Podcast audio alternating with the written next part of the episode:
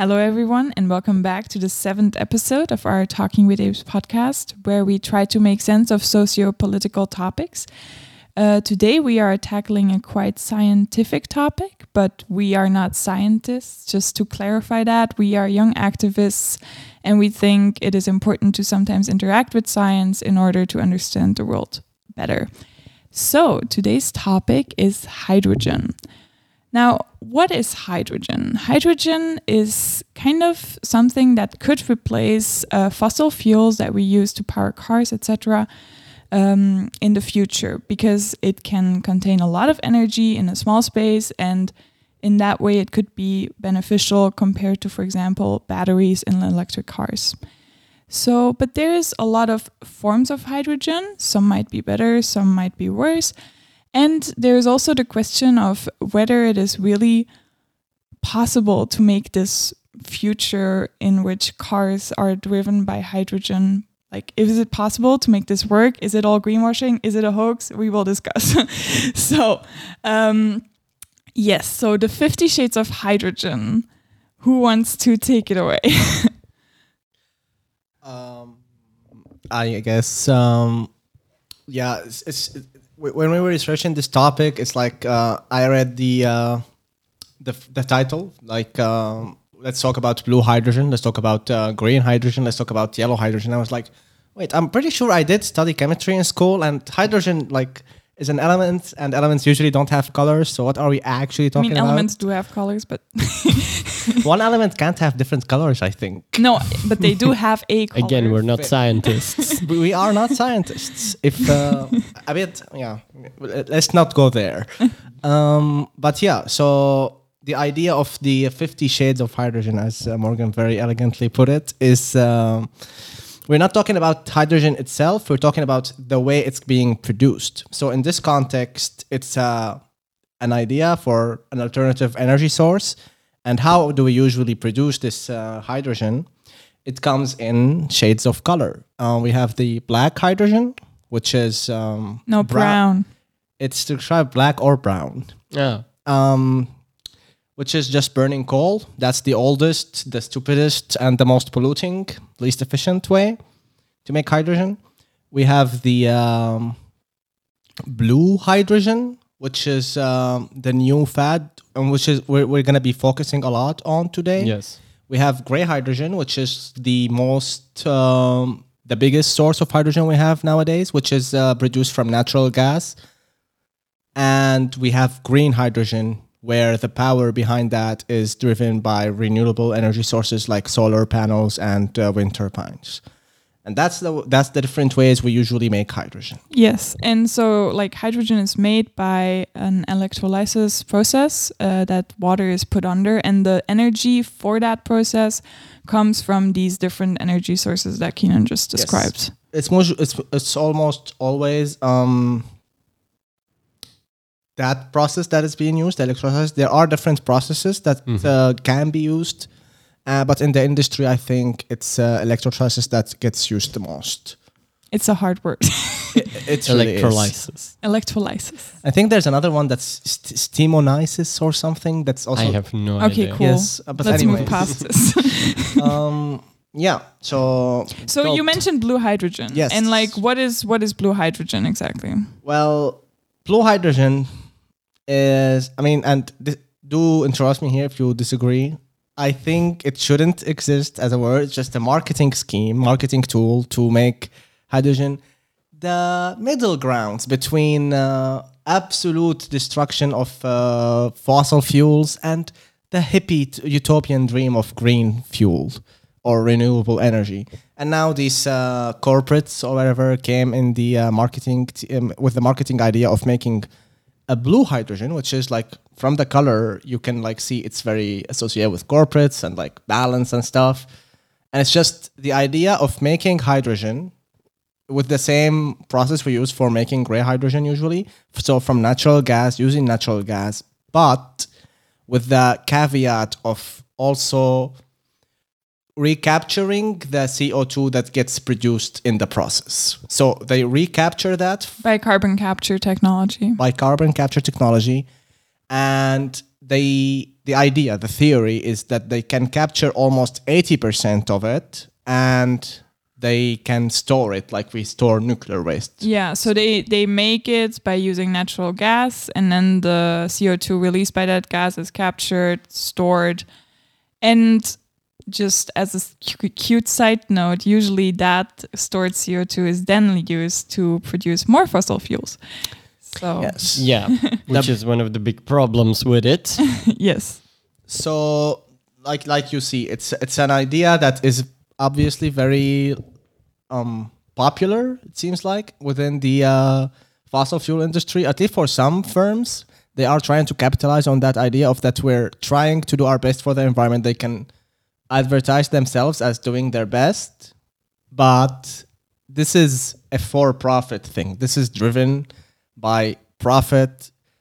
It's um, the process is sometimes called enhanced oil um, e- extraction or something, and it's like that's the idea. It's the idea to make more money. Even the scientific research behind this, it ha- in the in the scientific research, it has the idea of how do we make um, doing good for the planet economically viable, and that's all the drive here. And we're gonna discuss that in this context, but you know, always remember that that might not always be the best context. Maybe we don't need to discuss uh, how if something isn't profitable, it's still worth doing. Ah, you mean you mean capitalism is not the way to utopia? Oh, well, hmm. But yeah, um, maybe let's get out of the way because, as you said, um, the blunt of the discussion is going to uh, be about blue hydrogen. Let's get out of the way. Why not green hydrogen for everything? You know, why isn't green hydrogen ruling this entire uh, planet yet? If it is so amazing to uh, get spare energy, yeah, it sounds it great, right? hydrogen. Like you you have your solar panels on your roof, with which you would like can charge your city bike, backfeet car, whatever. And then if you need to go on a longer trip or you need to take a plane, you just go on this beautiful, clean, Hydrogen, uh, hydrogen powered, uh, futuristic, stuff thing. on. Indeed, like it sounds great, and Yes. and all of that hydrogen is produced by it the is windmills extremely that fucking you see. expensive. Yes. um, to produce to produce hydrogen uh, requires an enormous amount of electricity. Uh, electrolysis is where you put uh, electricity uh, in in water typically, and then you split water atoms uh, or water molecules, better said, into uh, hydrogen and oxygen. On the other hand, that hydrogen can then be turned back into one water as a waste effect. But in order to do that, you need to put a lot of energy into that system. Oh, water water always requires so much energy. Also, if you want to warm it, you need so much energy to warm up water. it, has has a a very relative- high thermo like Well, I don't know, but anyway, it it is uh, it requires a lot of energy, and that's one of the biggest problems. Um, BloombergNEF uh, actually calculated that the amount of electricity needed to produce enough green hydrogen for, uh, let's say, a quarter of the world's energy, that would be higher than all the electricity currently produced worldwide, uh, and it would require more than eleven billion dollars, which turn turn it into euros is roughly probably still like a ten or nine uh, billion Yeah. uh, thing uh, in investments in upgrades for infrastructure to build that. So the idea that we can, you know, use all the excess energy of, of windmills and solar panels and use it as if we are using oil is in rea- is unrealistically. We the amount of energy it requires to make hydrogen is way too high for that. We can just push out hydrogen by the barrel as if the same way we're doing now with oil, or that some countries are doing with oil. Um, the Bank of America, um, and then also some of the plans of how they would transport that hydrogen and how they would like have that Yeah. infrastructure work are not very refined because for example some of the plans um, say that they would use the pipelines that we currently use for oil to also transport hydrogen and you know, that doesn't work as well because hydrogen is quite aggressive and, you know, the pipelines are not made for that necessarily. So that would also be a huge cost again on top of all of the other costs to redo all of that. And not to mention, there are security concerns. Um, in uh, I mean, if we care about people. yeah, which recently does seem to be uh, a bit more of a, of, a, of a discussion. How much do we care about human lives compared to economic interests? But um, because those pipelines corrode uh, more easily with hydrogen, etc., it is a concern on how safely can we transport that through the old pipelines, etc. Um, not to mention, there is the weird situation uh, in Europe where the network of pipelines we have already is kind of too much for what we need. Yet all the plans of the EU and of the uh, gas industry seem to desire a further expansion. And they're using blue hydrogen uh, and hydrogen in general as kind of an excuse of why they would need all the pipelines they have now and some more. Um, which again is going to be insane because the investment for the hydrogen structure alone, with the ridiculous idea you could use it as oil, is sky high, way higher than any investment you would need to make to move away from such uh, fossil fuels. Oh, but then we would have to move away from them. yes, I know the gas companies are not gonna like that.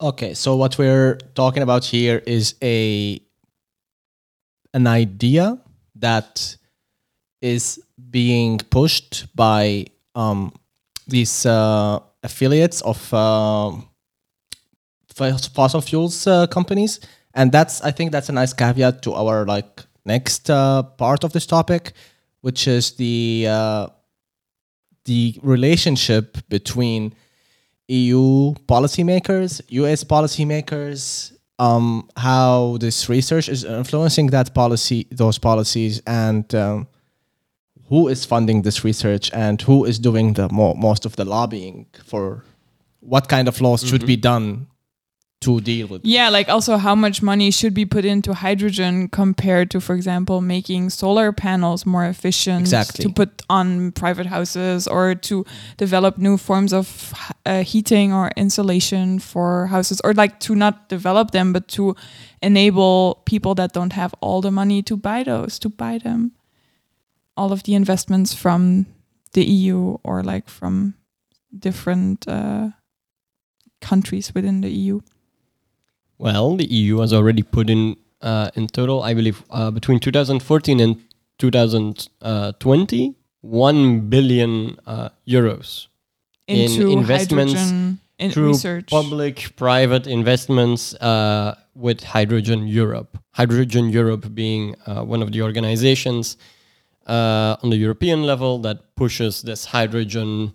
Yeah, and I think doing research into hydrogen is definitely not a bad idea, but focusing on blue hydrogen as the one solution instead of saying, okay, maybe for some very specific things, like maybe if we want to still do air travel, that would, in my eyes, be one of the biggest ones where hydrogen would really be one of the only solutions we have so far to make that possible without using any sort of fossil fuels.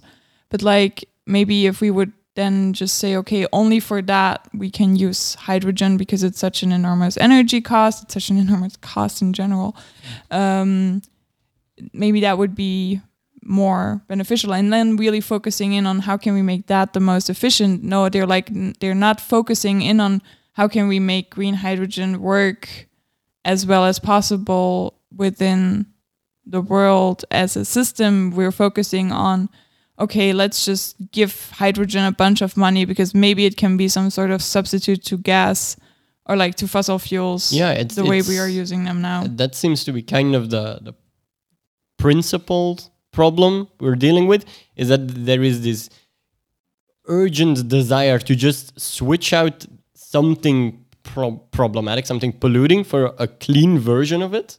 Like we are trying to find a replacement for oil and petrol and uh, kerosene and all these things, and we but we don't want to change anything about how the broader system works. So we just want a green version of that, and hydrogen kind of fills or is pushed in that uh, position neatly um, by a a lot of marketing and lobbying. It's really presented as this everything can stay the same, but instead of oil, we're going to use hydrogen. And I talk mean, about and there's always talk about natural gas and how it's gonna be um, carbon neutral. That idea of uh, recapturing the carbon inside when we're producing the hydrogen using blue hydrogen technology. yeah, exactly. It's always that. Um, don't worry, guys. We are hearing you, and that's why I think this is very, very insidious. Like all of this work done by climate activists, all of this work done throughout the last twenty years, is now at the.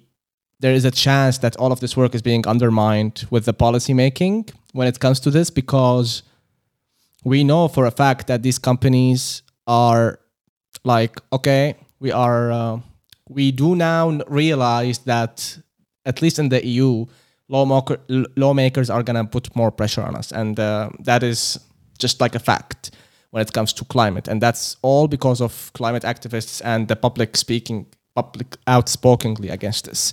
And now they uh, they are looking for a solution that would be like okay so it's solved. It's kind of like um maybe not the best analogy but remember the whole thing with the straws? Yes, yes, the the turtle. yes like ah, we all saw the turtle. That It's one very video with a turtle with a straw in its nose. and we are replacing all of the straws. Mcdonald's now is the very aware company or whatever. But So like woke. yeah eu make eu lawmakers literally did like ban you from uh, giving plastic straws. And that's the thing. That's that's kind of the same thing here but on a much much much larger scale. And yeah we should be really careful. Like uh, There's more money involved than with plastic straws. yes i think so too Um, money that could be spent on other research or other investments investments into making climate green solutions more accessible to low income communities for example or Yeah. etc etc etc And then let's, uh, I mean, in when it comes to who is um, who is being heard, who is listening to who, because that industry, uh, according to the EU Transparency uh, Register, um, they spend a total of 58.6 million uh, euros last year, so in 2020, on uh, lobbying within the EU to push this hydrogen agenda.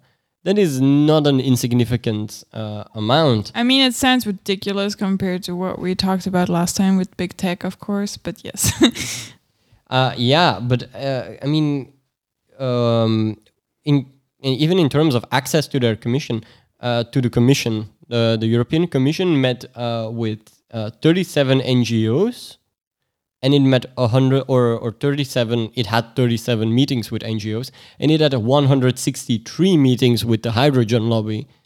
So, can you really speak of a balanced? yeah no point of view.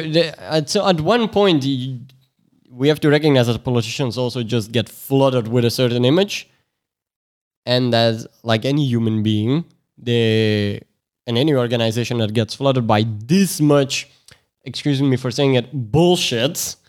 They just get mean, yeah, buried underneath it. They should be better than that, but still, they they get buried in a in a bunch of bullshit.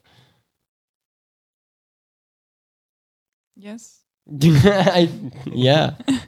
um, I'm, and even in in the bigger sense, um, let's. Uh, but like it's not just they get bombarded with a bunch of bullshit i mean it's it's it is an interesting technology and it's really easy to make it look like the big saving thing without mentioning that Yeah. maybe producing something using natural gas when you want to avoid using fossil fuels is not the way to go because you're using fossil fuels in order to get rid of fossil fuels and i don't know that doesn't sound like it's a more comfortable image, uh, certainly, or a more comfortable story for everyone involved. It really is, and it's it's just sad because honestly, like big picture wise, it's just like people will want to be bullshitted by that. You know, it's the more comfortable thing. You know, the scientists are, are kind of figuring it out. We won't have to change our lifestyle. It's just gonna all work out in the end, and uh, the companies.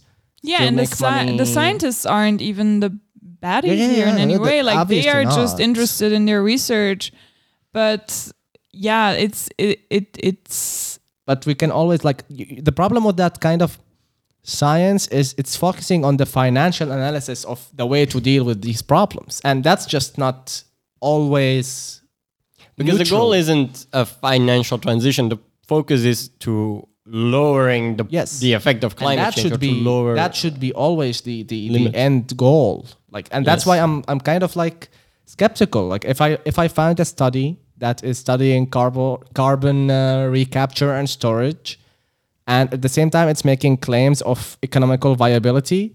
I am going to be skeptical because if you're only interested in the carbon of the recapture of the carbon i get it from scientific point of view from an interest point of view.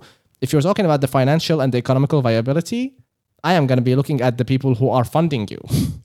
Yes, of course, but I also think it's super important to look at the economic viability because, like as we mentioned, the calculations of Bloomberg are the thing that shows us that green carbon capture is also not super you mean green, hydrogen, uh, Yes. green. Oh yeah, sorry, green hydrogen. yeah but like that's the thing do we even need hydrogen like why Yeah, are why well, are we- exactly. But like, if you don't look at okay, is it fine? Like, if it if you look at is it gonna be even possible to do this financially, then you can also say is it worth giving money to this, or should we invest the money elsewhere? yeah definitely And now they're just being bom- like those policymakers are being bombarded with a lot of interesting powerpoints about hydrogen, probably, Mhm.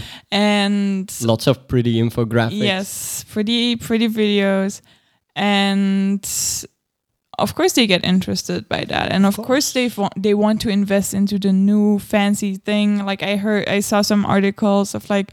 I think it was Belgium even being like, oh yeah, we can't miss the hydrogen train. It's Yeah. super important. Like we don't want to be the one that's being left out. But you know, it's not really good if politicians are basing their investments on oh no i don't want to be the not cool one in high school like i need to get this skirt now because Mhm. everyone has it like it's it just sounds like that sometimes and The the you have to be a trendsetter, not a follower, yeah, bitch. exactly. Look at Like, Germany. you have to It made jump solar on the panels. train fast yeah Uh, I mean, like personally, I'm a big fan of decentralizing energy, and I think if we would focus on that, But even in that, the hydrogen uh, commercial is fully with you. It proposes an, uh, its own network within the network of. Uh, yes so why do I need hydrogen in my house? because Uh, it's gonna be the replacement for all of these problems. You see, we have this infrastructure that is produced and that is transporting natural gas, right? Here's what we're gonna do: we are gonna switch from natural gas to hydrogen. not all natural gas, though. Yes, yes, not all of it, obviously. Obviously, We're going to build two pipelines instead of one. Yes, but then you still need to build. Yes. yes, but like you see, Which that, is why the EU should give subsidies to the hydrogen lobby. They But say, I thought we were doing this so we don't have to build. Listen to the commercial, look at the PowerPoint. you're not looking at the long term here. You see, like, that's that's what they're doing basically. They're giving you these like uh, short term solutions of 20 years, 30 years. Get the plans in the going, build the pipelines, put the infrastructure in place, and once you're there, from the European point of view, it's kind of a sunk cost already. Let's say you already put the infrastructure there. A lot of lawmakers, even if they do realize that they made the wrong decision, might even still go with it because the infrastructure is already there. So Okay. th- they just like basically taking you by the hand and being like, "Come on, like this new hydrogen thing. Trust me, it's gonna work. It's gonna be the the the, the new shit." But Yeah, but like, okay, let's say even if we would be interested in hydrogen, like, wouldn't we just want to then go for green hydrogen as much as possible? too expensive. I mean, we would want to. The point is, well, the other stuff is also expensive, but the Compared to the hydrogen in general, hydrogen, it's not. all the hydrogen. Like, well, the here- here's the methane thing. is cheaper because. Well, the, the the blue and, and gray one is cheaper because it uses methane, which for the diehard I mean, climate activists, they will know is a worst greenhouse gas. Greenhouse gas, but um, it, it, it would still require all the I know. fancy new but like in a capitalist like context, here's Yes, the it's thing. cheaper than when we're talking about economical viability, it's not about cheap and expensive. It's about who's making what money and how much money are they making. And how fast are they making So it? in green energy, in if we're doing green hydrogen, who's gonna be making that money? Yeah, yeah. It's You know? also yeah, it's but also- like it would be much more reasonable to say invest in the uh, in research to up the the energy production by one solar cell. Yeah. And that way you could use that in both decentralizing the electricity market by putting solar panels on houses of low income communities and apartments. You could also use that to produce hydrogen more efficiently because you need a lot of energy and producing a lot of energy would be easier if the solar panels would And have that's amazing. But the problem here is, well, how's ExxonMobil gonna get gonna make money? Well, yeah, but like that's what I'm saying. I don't sound like a socialist, Morgan. No, no. I mean, I'm honestly like not even getting this point. When when these researchers are referring to economic viability, they're not referring to uh, like how much it's gonna cost. They're referring to is it gonna disrupt the economic status quo too much that it's gonna prevent us from moving on? Yeah, yeah, I know. And like it's not like they're they're talking about oh no, people are gonna lose jobs and stuff. And Yeah. like what I would say is yes, so make sure that those jobs are like given to those people. Like start re-educating people now. Start uh, initiating programs. Use some of that one billion euros for that. And really, here is the crux of the issue. It's like that those like companies like ExxonMobil and the huge fossil fuels industry. It is behind a lot of propaganda. It's behind a lot of lobbying, and they obviously do not care about what you're saying. They care about short-term profits. They care about Of course, but we were talking about policymakers now, and yes, and like these policymakers are influenced by yes, they are. And let's. I, I really want to give a shout out. What is the opposite? What's the negative version of a shout out? uh, spit on. I want to really spit on one particular company in in in this story, um, which Morgan you might be interested in. There is one marketing company which is which has made it its specialty to put um, gas and fossil fuel FTI. companies. Yes. Yes, You know, FTI you know how. I remember that company's name. No. I always think of an STI, Uh, a sexual transmitted infection. oh my god. I mean, yeah, there were. Well, that's kind of what they've been doing. But then Um, with the F, like a fucking Yes, we need transmittable infection. okay, I feel like we're getting off path here. Continue. But basically, they they have been the the biggest star when it comes to portraying pro petrol or or gas uh, in industry in uh, as grassroots movements, as concerned citizens, as local investors or concerned with local And investors. it's worth noting, most of the time they're not even like, it's not transparent that they are being Oh, backed no, by they- ExxonMobil or. They have vague shell organizations which they use. Um, they they have think tank, think tanks and everything. They have writers' rooms. Like um, they have uh, what was it? The, The sta- they staff two news and information sites. Energy in depth uh, was the first one, and Western Wire was the second one, in which they just you know started cranking out pro-industry articles on fracking, on climate lawsuits, um, and other things like that. Um, and a lot of that content came from Exxon. Yes. And they also pretend to be supportive of um, the working man behind the uh, gas industry. They are they are all for uh, th- like keeping those jobs because without those jobs, these communities would die. And this this old story that I we've believe been hearing about. At one point, they flew an airplane with a banner over an oil field. Yes, and I which think the literal quote was, "We wanted to do something big, and what's bigger than an airplane?" yeah, which if anyone knows activists, Yeah, that's not act. Buddy, if broke. anyone knows active, yeah, every activist is basically broke. Every organization you will find, except for the very big ones, like and and can we call them activist organizations like WWF or or things like that? They're, they're on a completely different level. But any local activist organization will be not even dreaming of hiring an airplane. How are we going to pay for that shit? Yeah.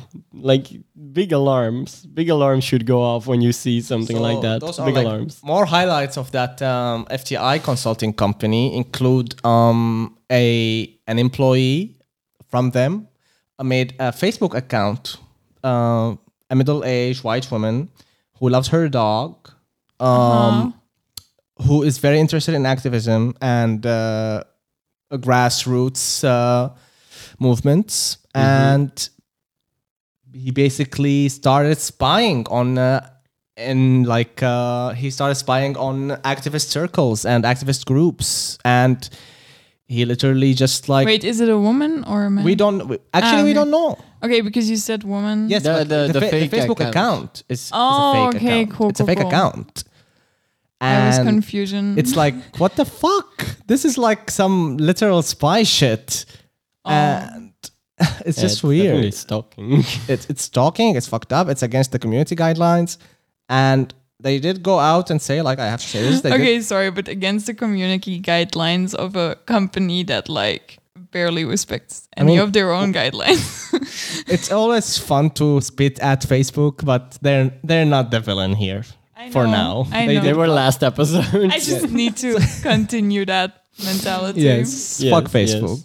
But um, and like uh, IT, like the consulting company did come out and say that this was a former employee who was acting on his own, and but like they always have something to say. Um, one more thing was this. Did you hear about that manual? Did you was that in your yes, research? yes, Yes. Uh, and I want to go over it. So at one point, they started to. They had an internal document by studying environmentalist protesters on um, how on, and they had designed a few strategies designed to influence the public uh, discourse. And mostly, they had focused on a few roles or a few you know uh, specific strategies. Every and ideally every uh, you have a team of people and everyone within the team uh, plays one of the roles or uses one of the strategies. And um, let's go over a few. Um, you have the derailer uh, seizes on a seemingly innocuous section of an otherwise negative narrative and attempts to pull the common thread into a discursive discussion around that detailed non-issue. Um, and like it's worth mentioning, most of these are usually used on social media uh, Yes. platforms. They can be used in real life. I don't know if they did. That would be weird. This is Ah, basically just organized trolling, isn't it? Yes, Yes, literally. It's, yes, it's, it it's. It's organized. It's politic- politicized. it's used for propaganda. it's brilliant i kind of want to use it on the fascists I love I love the, the names too. The skeptical capitalist. the confused time traveler. the drunken conspiracy theorist uncle the concern hipster. yes, and that's that. Like, I, I mean, the dog typing on like a have, keyboard. have we not seen like uh, we've definitely discussions on Facebook? we have being, all seen these we've things all seen these things, and I'm always like, is this a bot? Like, it might be it and, seems. and there there is like some like this is off topic, but there is We know, yeah, we yeah. know everybody knows there is some Russian bots, there are some Chinese bots, there is some US bots for all I care that are there literally just to change public opinion on social media platforms. But these are real people. Yeah, and so they call themselves Stratcom, and that is short for strate- strategic communications focused on industry messaging campaigns. So yeah, Stratcom. It's uh, it's an interesting way of uh, organized trolling, and i mean it's definitely a, a strategy i'll give them that it is a strategy but like so so and and these people these weird people are promoting blue hydrogen Yes. And when we look at their backers, we usually find fossil fuel industry um, giants like ExxonMobil.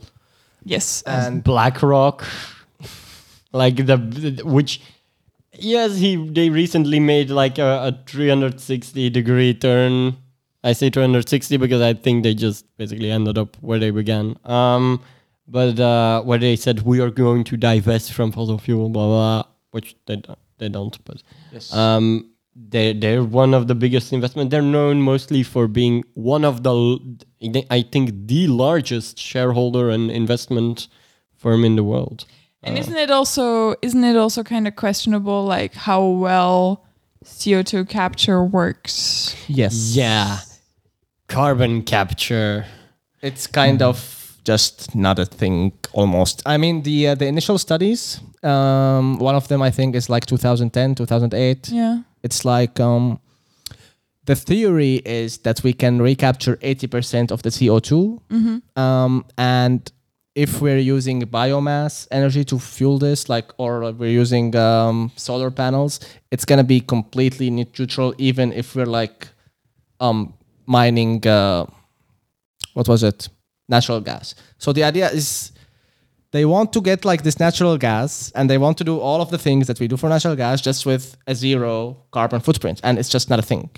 And uh, carbon capture is basically the, the broom to clean up the trash you throw on the ground. yes. Like the idea is if we just have enough carbon capture, we can keep emitting stuff into the atmosphere as long as we keep getting it out at a, at a- yeah, at but I think the equal or high max the max amount of uh, carbon that we could capture would be 0.1 percent. oh no it's, it's not and that's that the that's what we are currently doing with carbon Oh capture. Oh right, Yes. yes. Uh, globally, Yes, what zero point one percent. yes Um, And it's worth mentioning too, like before this was a thing, there was something called flaring. So at these like uh, oil, um, I don't know what to call oil wells. So you would be like getting some oil and getting some natural gas, and there would be excess. And what they usually would do is burn that. That's flaring, and it's a very bad uh, practice for the environment. Um, it's banned in a lot of countries, I think, even globally. And doesn't mean they don't do it. Still, they do it indeed. Um, and that's actually one of the reasons why carbon recapture became a thing. It's like, oh shit, like we used to burn this stuff. Why won't we just like capture it? And they did that. They marketed themselves as very aware of what they're doing. And yeah, it's just like, let's just remember, like, let's just also reconcile it. It's just, it's, it, it, it's really not working. Not, like, even the thing they advertised isn't working Yeah. that well. First and foremost, uh, scientific papers ha- that have undertaken a financial analysis of the thing have found that it is not now commercially viable. It would require, even if you put a, a, a shit ton of subsidies in it to develop a market for it, it would rarely become profitable, probably never. And that is if we again assume that we are dealing with a financial issue here, which we are not. It's a it's an ecological scientific problem. We need to find ways to have a high standard of living without or a quality of life without producing the carbon uh, in the first place and the other uh, greenhouse gases. So we shouldn't make the the biophysics uh, subservient to the market concerns because carbon capture seems to emit more carbon than it Yes. take than it removes from the air. And that is because a lot of those studies only focus on the machine itself and on the power plant itself. Nobody talks about the storage, the transport, all of the Yeah.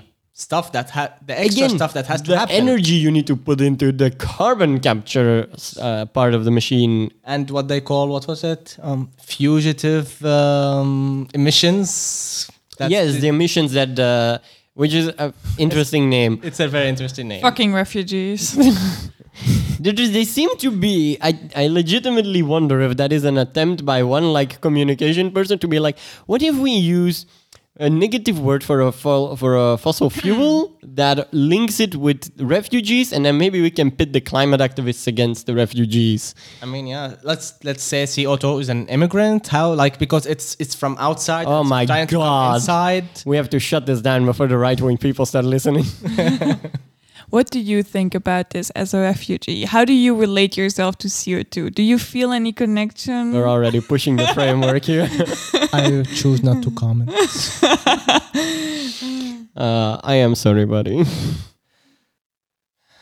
I mean, if if if it's gonna save the planet, It won't. it's probably gonna be used to demonize people. That's that's how it always works. But I mean, the entire there all these economic assumptions that we can develop a, a hydrogen system are based on carbon capture, and the idea that carbon capture can work are based on Not much.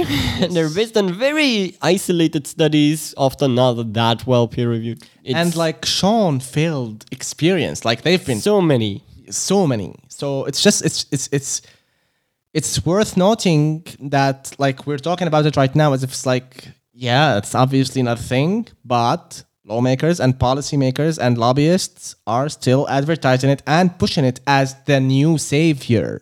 Yes. So it is important to note that, like, you might be listening to this stupid uh, leftist podcast, but um, that is not the uh, that is not the uh, public uh, state of affairs. And again, even the okay, if the thing itself doesn't work, we've already established it. But even if it would, let's let's please the the the techno optimists here. Even if it would work on that scale, on one factory, on one power plant, there is no proof it could function on the large scale we would need it if we continue to do business as usual. You know, at, it's like a square cube law. You cannot simply size something up massively and expect it to work the exact same way. Just like also remember that this is talking about capture of carbon when we're talking about the extraction of natural gas and oil, which is a non-renewable energy source. It's gonna be done one day. yes. Eventually, limits to it's gonna growth, be people. over. Well, yeah, but it's gonna be over. Like if if we continue on this path, the time that it runs out is far in the future. Like when we are pretty much already living in a hellscape where nobody cares anymore. Are you okay, Morgan? Seems not. I am. but like just like worth noting like they are talking about the savior that is still an un, like even if it did work it's still not renewable and we should look into renewable alternatives. That's the answer here. It's it's not easy. It's not uh, you can't just expect to save the planet from this But let's uh, do consider the, the, the amount of extraction you would need to do, for example, the amount of fossil fuels you would need to produce all said hydrogen and capture it constantly, the energy you need to produce for that, all that stuff. Just that alone would have an impact on the environment again and would worsen things like earthquakes, uh, you know, collapses, groundwater contamination. air pollution They say the ocean's rising like I give a shit. oh my god. oh my god they say the whole world's burning. or That's on top of the pipeline network, by the way, again. So and that's what we're not even talking about like uh, something like russia and the pipeline plans and all of the which was also a dumb idea, but yeah, that's another discussion. natural gas has always been in that spot hasn't it like it's natural you see it's not as bad and you, can know So like, is sulfuric acid. I still wouldn't want it on me. Here's the thing to be to be completely fair and nuanced here natural gas out of all of the fossil fuels is one of the cleanest quote unquote Mm-hmm. Yeah. but like that's the problem here like we have alternatives stop trying to paint a picture Yeah, where that's thinking in within a, a, a certain limited and like framework. if you say cleanest, you mean it doesn't produce as much um fi- fan stuff. Uh, fine dust, Fine dust. dust? I don't know. I like the stuff that No, but make like the extraction of it and the, the whole process behind yeah, it is yeah. pretty much like even the transport of it is much more efficient than just oil or uh, um, gasoline. So you know, natural gas has always been like uh, advertised in that sense, but let's remember, just like it's it it uh, it it will end one day, and um, like just to to to face this, to face climate change, you- we have to do um, big steps, and you can't expect the current economical status quo to stay the same. And that should not be our goal. That should not be something even we're concerned about, but apparently we are. And if you do care about what actually needs to be done about the result you want to see, which is you know limiting climate change by reducing the emissions, etc. Um, preliminary research has shown that biological methods are actually not just more effective at uh, reducing CO2 in the atmosphere, they also provide a lot of uh, co-benefits, a lot of extras that come along. Um, so for example, uh, for example, um, it re- uh, if you uh, no, I mean like what are those yeah, biological? yeah. I, the the benefits, the extras. no, I mean, what do you mean by bio- biological processes of Okay, doing this? so if you reforest an uh, an uh, Yeah, yeah. area, for example, or let it rewild, because I know there is a certain obsession with planting trees at the moment, which I don't like. Um, but you know, it restores the nutrients in the soil. Um, it filtrates air and water. So Yeah. both of those things. Instead of recapturing CO2, you can have this nifty green thing that also absorbs CO2. and it weirdly has been developed over millions of years and tested in reality and tried again and again. How are we not making profit off this? Monsanto was. I'm sorry, Bayer. I don't know who that is, but uh, that's a story I'm gonna look up later. Uh, hmm. They have said that DNA is a is a thing they can copyright. They they actually did. They actually do. They do. Yeah, they actively already do. It's not funny, love. And also, weirdly enough, again, nature also seems to be more efficient in terms of uh, resource management. As in, the resources you would need would basically be less. Yep. Because you can uh, basically just abandon a place. Well, you probably should clean it up first if there was some filthy industry there. But yeah. other than that, there's a lot of places you can leave, and nature slowly just starts to. Take I mean, the bottom line is we need to be completely carbon neutral by 2050. Actually, net zero pretty much Yes. in the West, especially. and that is not gonna happen with little steps. Exactly. We we need we we also can't afford to invest billions of euros, dollars, whatever into hydrogen if we're not sure that this is gonna be at the level where we need it when we need it. Yeah. Uh, and we of course can invest a bit of money into it, and we can. I do like the investment in green green uh, hydrogen. I do think Yeah. it has a lot of potential. I do think it has a lot of potential too. We talked about like the the wind turbines and the solar, and that's part of the energy that can be used for green hydrogen. But there's also the biomass um, fuel. which also has its pr- problems. It though. does, but compared to all of these things, like it's kind of it does work, you know, like um, burning manure or uh, that kind of thing is is compared to burning coal. Just it works. So that is that does uh, technically fall within the green hydrogen um, production, the biomass burning. you still have the emissions problem. yeah. Which, by the way, we didn't mention it yet, but then there is also the question of whether you're going to put the CO2, because you can't use all of the CO2 in other industrial processes. And then they come with the brilliant plan of trying to use a giant hole in the North Sea to just put it there. Or just put it in or tanks. any and- other place. Yeah. like nuclear waste. That worked out great.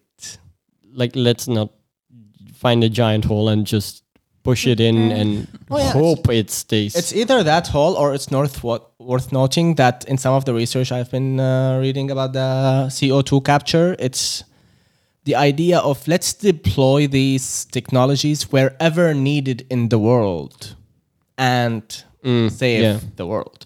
So the idea is to like uh, like that kind of uh, the Belgian guy who was talking about the natural gas company in Belgium. yes. And he was like, "Yeah, these lawmakers are making it too hard for me here in Belgium, so I'm Yes, gonna leave to Brazil. I'm gonna do more stuff in uh, what was it? Um, What was the guy's name? I can't remember. Um, Pascal De Buck. He is the CEO of, I believe, uh, Fluxys, Luxis, which um, is which is under control of the Belgian municipality. Oh, he was the guy that wanted to invest in hydrogen. Yeah, that's don't, don't miss the hydrogen trail. Yeah, yeah, Yeah, yeah, yeah. exactly. Yes. and honestly, like, not, I'm, I'm not giving like I want to go into it. Like, how is this is a company that is basically under the government and should not Yes. be like a private company, but it's acting like a private company, Yes. and I, I really don't get it. Nobody does. Yeah, so I like think. because I've, from what I understood, there is like this uh, thing called public gas, and that's like the public gas of uh, Flanders. Yeah, basically, the municipalities have a a, a semi-free private company which owns an, a majority or a, a significant amount in another company, and that company is the one going. but the revenue was uh, decided by the municipalities of something, the the margin of profits. Yeah, they have some public control yeah, over it's interesting. But going back to the original point, it's like people like that in the first world countries, um, quote unquote first world, the the plans always seems to deviate towards okay, let's just build these things in Africa, let's just dump it in the North Sea, let's just uh, do it in East Asia, you know, and that seems to be the kind of attitude. Anywhere but not here. And I mean, honestly, I like I get it, but at the same time, that's not even gonna work for you, buddy. Like that's not how it works. This is a global problem. Well, there is the thing if they um, if they talk about, for example, um, just like the obsession with planting trees uh, as a as a natural carbon sink. There is the very dystopian future in which they just say, "Hey, let's you know, uh, or let's let's take another country and just turn it into one big forest and and some bio farm or plantations and." Implement i mean it's perfectly for the right side of, of, of the political spectrum that's a perfectly in their wheelhouse of uh, imperialism dominating other places and uh, has green enforcing them. Oh but we have eco-fascists darling. They are already here. I mean you can force population control on another country which is basically what they're already calling for little racist bitches. So I wouldn't underestimate their ability to. Yeah, I wouldn't either. But like, isn't didn't that didn't we already have that? The Amazon wasn't that a huge giant forest thing that was? But the fascists in Brazil don't want it there, and they need. uh, fascists against fascists, lovely stuff. Yes, Maybe they will like kill each other, cancel each other out. we will probably all die in the process. Oh fucking hell! Okay, so that is the conclusion of today's podcast. We Maybe will there is one all die in the process. okay, let's end on a more positive note, maybe Yes. one very short one. Um, you should really look up um, what your com- country uh, or your the state in which you live um, is doing in terms of hydrogen. Um, I we looked up the the Flemish one, for example, um, because it's very useful. They did a SWOT analysis, and I feel like that can be used against them um, because it talks about what are our strengths and uh, what is still a weakness or a threat to this plan. It's very useful that they do this for us um, because they have said on multiple parts in that analysis. At least they're honest. It's a really good analysis. Yeah, but it's a useful analysis because they multi- at multiple times they say one big problem, for example, in Flanders is the legal framework. There is a shade, uh, unclear legal framework. Uh, there is a risk for opposition in that, etc. So I think that's very useful for the activist organizations and the activist groups in Flanders. Uh, you need to continue to fight the legal battles against this uh, thing we that is will, happening. We will make a blog post where we put this uh, SWOT analysis also on our blog. It's the Flemish one, though. I, well, we'll, we'll, link to it. translate Yeah. it. Well, there is Flemish activists listening. Yeah, I imagine. um, but yeah, so there's still a chance. You can always still oppose it, and they often do the analysis for you.